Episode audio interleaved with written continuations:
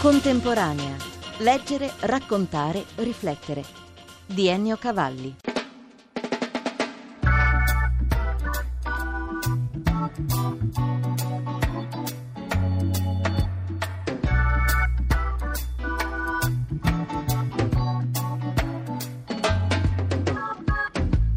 Mese fa, il primo febbraio, moriva Wisława Szymborska, la grande poetessa polacca, premio Nobel nel 1996.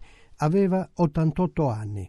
Nel libro Adelphi, che raccoglie tutte le poesie, il traduttore e critico Pietro Barchesani, scomparso anch'egli di recente, la presenta così. La Szymborska riesce a trasmettere l'impressione che non stia parlando in generale, ma a ogni singolo lettore di cui coglie intuizioni, sensazioni e paure che condivide, trasferendole su un piano intellettualmente più elevato, e lo fa, come sempre, in modo aperto, dubbioso, non definitivo né definitorio, che non chiude ma apre spazi ulteriori alla riflessione. Questa effervescente misura di anima e di intelligenza è figlia della gioia di scrivere. Si intitola così La gioia di scrivere, una delle poesie chiave per entrare nei mondi di Wisława Szymborska. La sentiamo dalla voce di Valentina Montanari.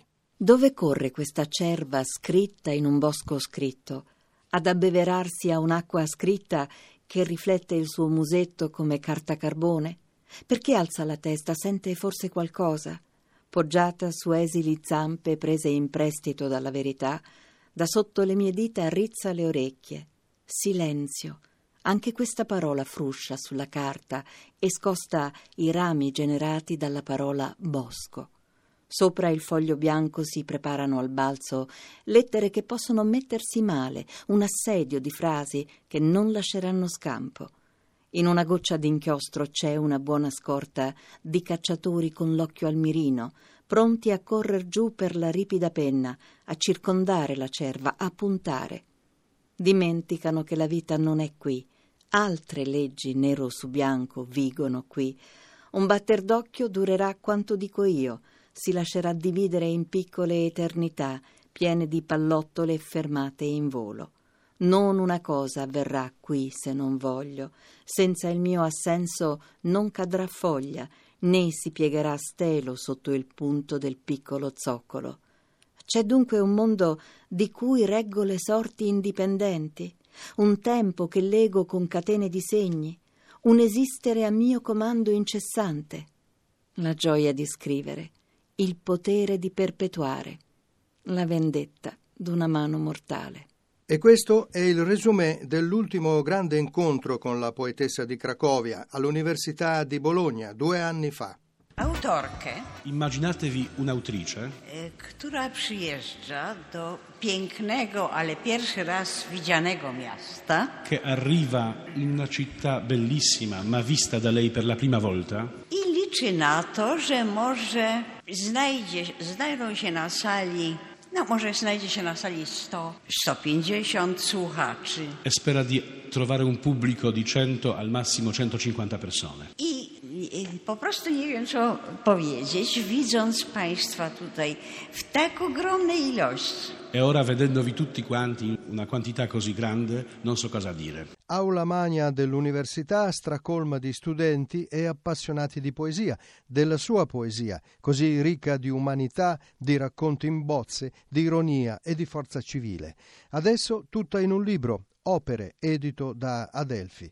Ancora la Szymborska. Oprócz tego jestem niesłychanie wzruszona obecnością pana Umberto Eco, mojego ulubionego pisarza. A parte ciò sono commossa dalla presenza del professor Umberto Eco, il mio autore preferito, Tłumaczonego na polski. tradotto in polacco. Ed ecco una sorpresa che Umberto Eco estrae dal cappello a cilindro come omaggio a Wisława. Ho selezionato in questi ultimi giorni una poesia della Simbosca per un'antologia. Sto facendo un'antologia delle liste, cominciando dall'elenco delle navi in Omero e siccome in queste liste ce n'è una di Barthes, cosa lui ama, j'aime, poi ce n'è una di Perec, je me souviens, allora mi è piaciuta questa di Visuava, preferisco il cinema preferisco i gatti, preferisco le querce sul fiume Varta, preferisco Discher a Dostoevsky, preferisco me che vuol bene la gente a me che ama l'umanità. Preferisco avere sotto mano ago e filo, preferisco il colore verde, preferisco non affermare che l'intelletto ha colpa di tutto, preferisco le eccezioni, preferisco uscire prima, preferisco parlare con i medici d'altro, preferisco le vecchie illustrazioni a tratteggio, preferisco il ridicolo di scrivere poesie il ridicolo di non scriverle, preferisco in amore gli anniversari non tondi da festeggiare ogni giorno, preferisco i moralisti che non mi promettono nulla, Preferisco una bontà veduta a una credulona. Preferisco la terra in borghese. Preferisco i paesi conquistati a quelli conquistatori. Preferisco avere delle riserve. Preferisco l'inferno del caos all'inferno dell'ordine. Preferisco le favole dei Grimm alle prime pagine. Preferisco foglie senza fiori a fiori senza foglie. Preferisco i cani con la coda non tagliata. Preferisco gli occhi chiari perché gli oscuri. Preferisco i cassetti preferisco molte cose che qui non ho menzionato, preferisco gli zeri alla rinfusa che non allineati in una cifra, preferisco il tempo degli insetti a quello siderale, preferisco toccar ferro, preferisco non chiedere per quanto ancora e quando, preferisco prendere in considerazione perfino la possibilità che l'essere abbia una sua ragione. Preferisco Wisława Szymborska. L'autore che viene è una specie di una mosca, di un insetto in un ghiacciolo, ecco, e tutti aspettano che il ghiacciolo si sciolga e che l'insetto si possa liberare. Dunque io per non prolungare questo scioglimento del ghiacciolo. Così Jaroslav Mikolajewski, direttore dell'Istituto Polacco di Roma, introduce alla lettura delle prime poesie della Szymborska assieme all'attrice Tita Ruggeri. Myśli nawiedzające mnie na ropliwych ulicach, twarze miliardi twarzy na powierzchni świata. Pensieri che mi assalgono nelle vie animate, volti, miliardi di volti sulla faccia della terra, ciascuno diverso, sembra, da quelli che furono e saranno. Ma la natura, chi mai la conosce? Forse stanca del lavoro incessante, ripete le sue trovate precedenti e ci mette volti già usati in passato. Forse ti viene incontro Archimede in jeans, Caterina II vestita con i saldi, un faraone con cartelle e occhiali, la vedova d'un calzolaio con le scarpe rotte d'una Varsavia ancora piccola, il maestro della grotta d'Altamira che porta i nipoti allo zoo, un vandalo irsuto diretto al museo per andare un po' in visibilio dei caduti di 200 secoli fa, di 5 secoli fa, di mezzo secolo fa, qualcuno trasportato di qua con cocchio d'oro, qualcuno con un vagone dello sterminio. Montezuma, Confucio, Nabucodonosor, le loro tate, le loro lavandaie e Semiramide che conversa soltanto in inglese. Miliardi di volti sulla faccia della terra. Il tuo volto, il mio. Di chi? Non lo saprai mai. Deve ingannare forse la natura.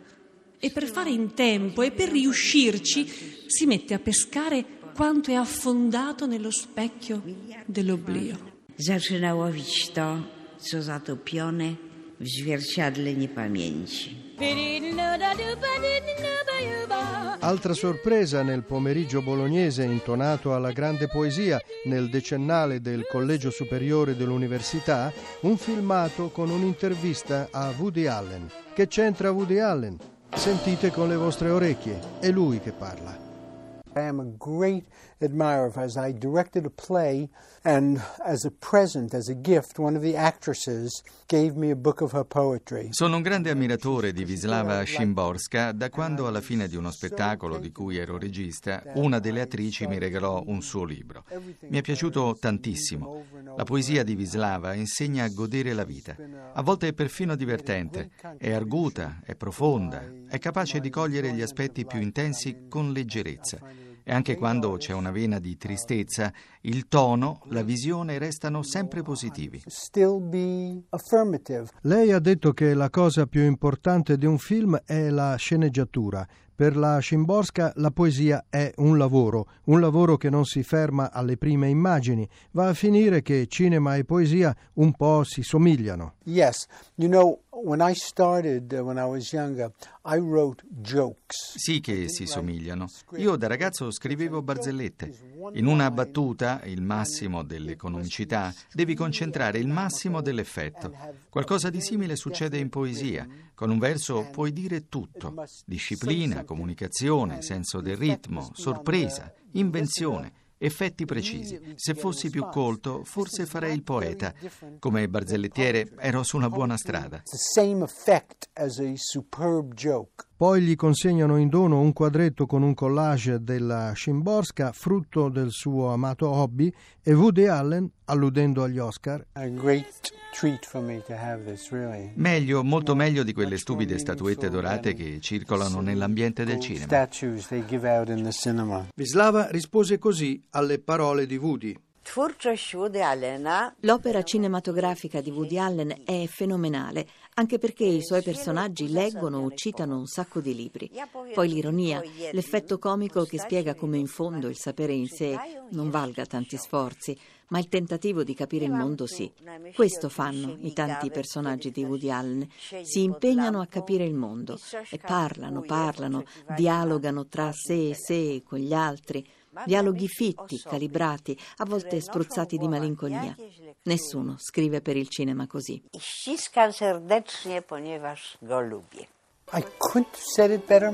Non mi sarei potuto esprimere meglio, rispose lui.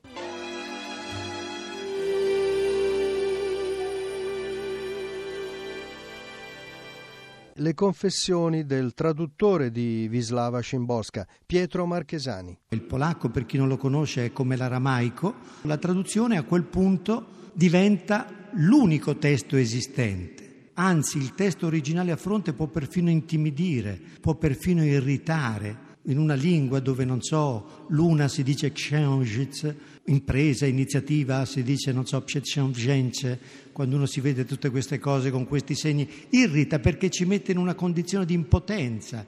Il testo della traduzione diventa quindi l'unico testo poetico e quindi ha l'onere di veicolare quei valori costitutivi della poeticità, diciamo così, dell'originale. Se non ci sono nella traduzione, non ci sono da nessun'altra parte, non c'è nessuna prova di appello. Prendo per esempio una poesia in cui non si poteva assolutamente prescindere dalla tessitura fonica del testo. Non dimenticate che il polacco è una lingua consonantica, è una lingua piena di sibilanti. La poetessa compie gli anni, si guarda intorno e dice ma quante infinite cose ci sono intorno a me, guarda i fiori, i frutti frutti, le piante, i minerali. In che modo ce lo dice? Moltiplicando i suoni. Tyle naraz świata ze wszystkich stron świata. Moreni, mureni, i morze, i zorze, i ogień, i i orzeł, i. Jak ja to ustawię, gdzie ja to położę? Te chaszcze, i paszcze, i leszcze, i deszcze, bodziszki, modliski, gdzie ja to pomieścię? Motyle, goryle, beryle i trele, dziękuję to chyba o wiele za wiele, do dzbanka jakiego ten łopian i łopot, i ubin, i popłoch, i przepych, i kłopot. Adesso vi faccio sentire come ho tentato di renderlo in italiano. Tanto mondo d'un tratto da tutto il mondo, morene, murene, marosi e mimose, e il fuoco, e il fuco, e il falco, e il frutto. Come e dove potrò mettere il tutto? Queste foglie e scaglie, questi merli e tarli, lamponi e scorpioni, dove sistemarli? Lapilli, mirtilli, berili e zampilli, grazie, ma ce n'è fin sopra i capelli. Dove andranno questo tripudio e trifoglio, tremore e cespuglio, turgore e scompiglio? Dove porti un ghiro nascondi loro? Che fare sul serio dell'uro e del toro? Le tre parole più strane.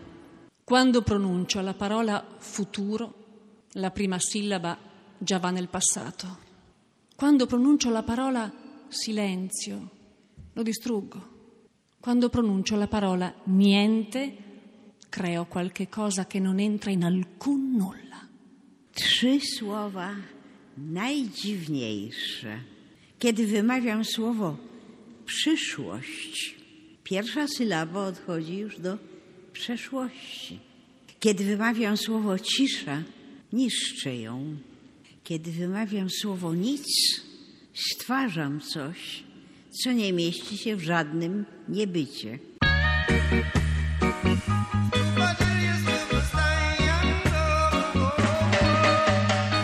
Grazie dell'ascolto da Ennio Cavalli. Per riascoltare questa e altre puntate www.contemporanea.rai.it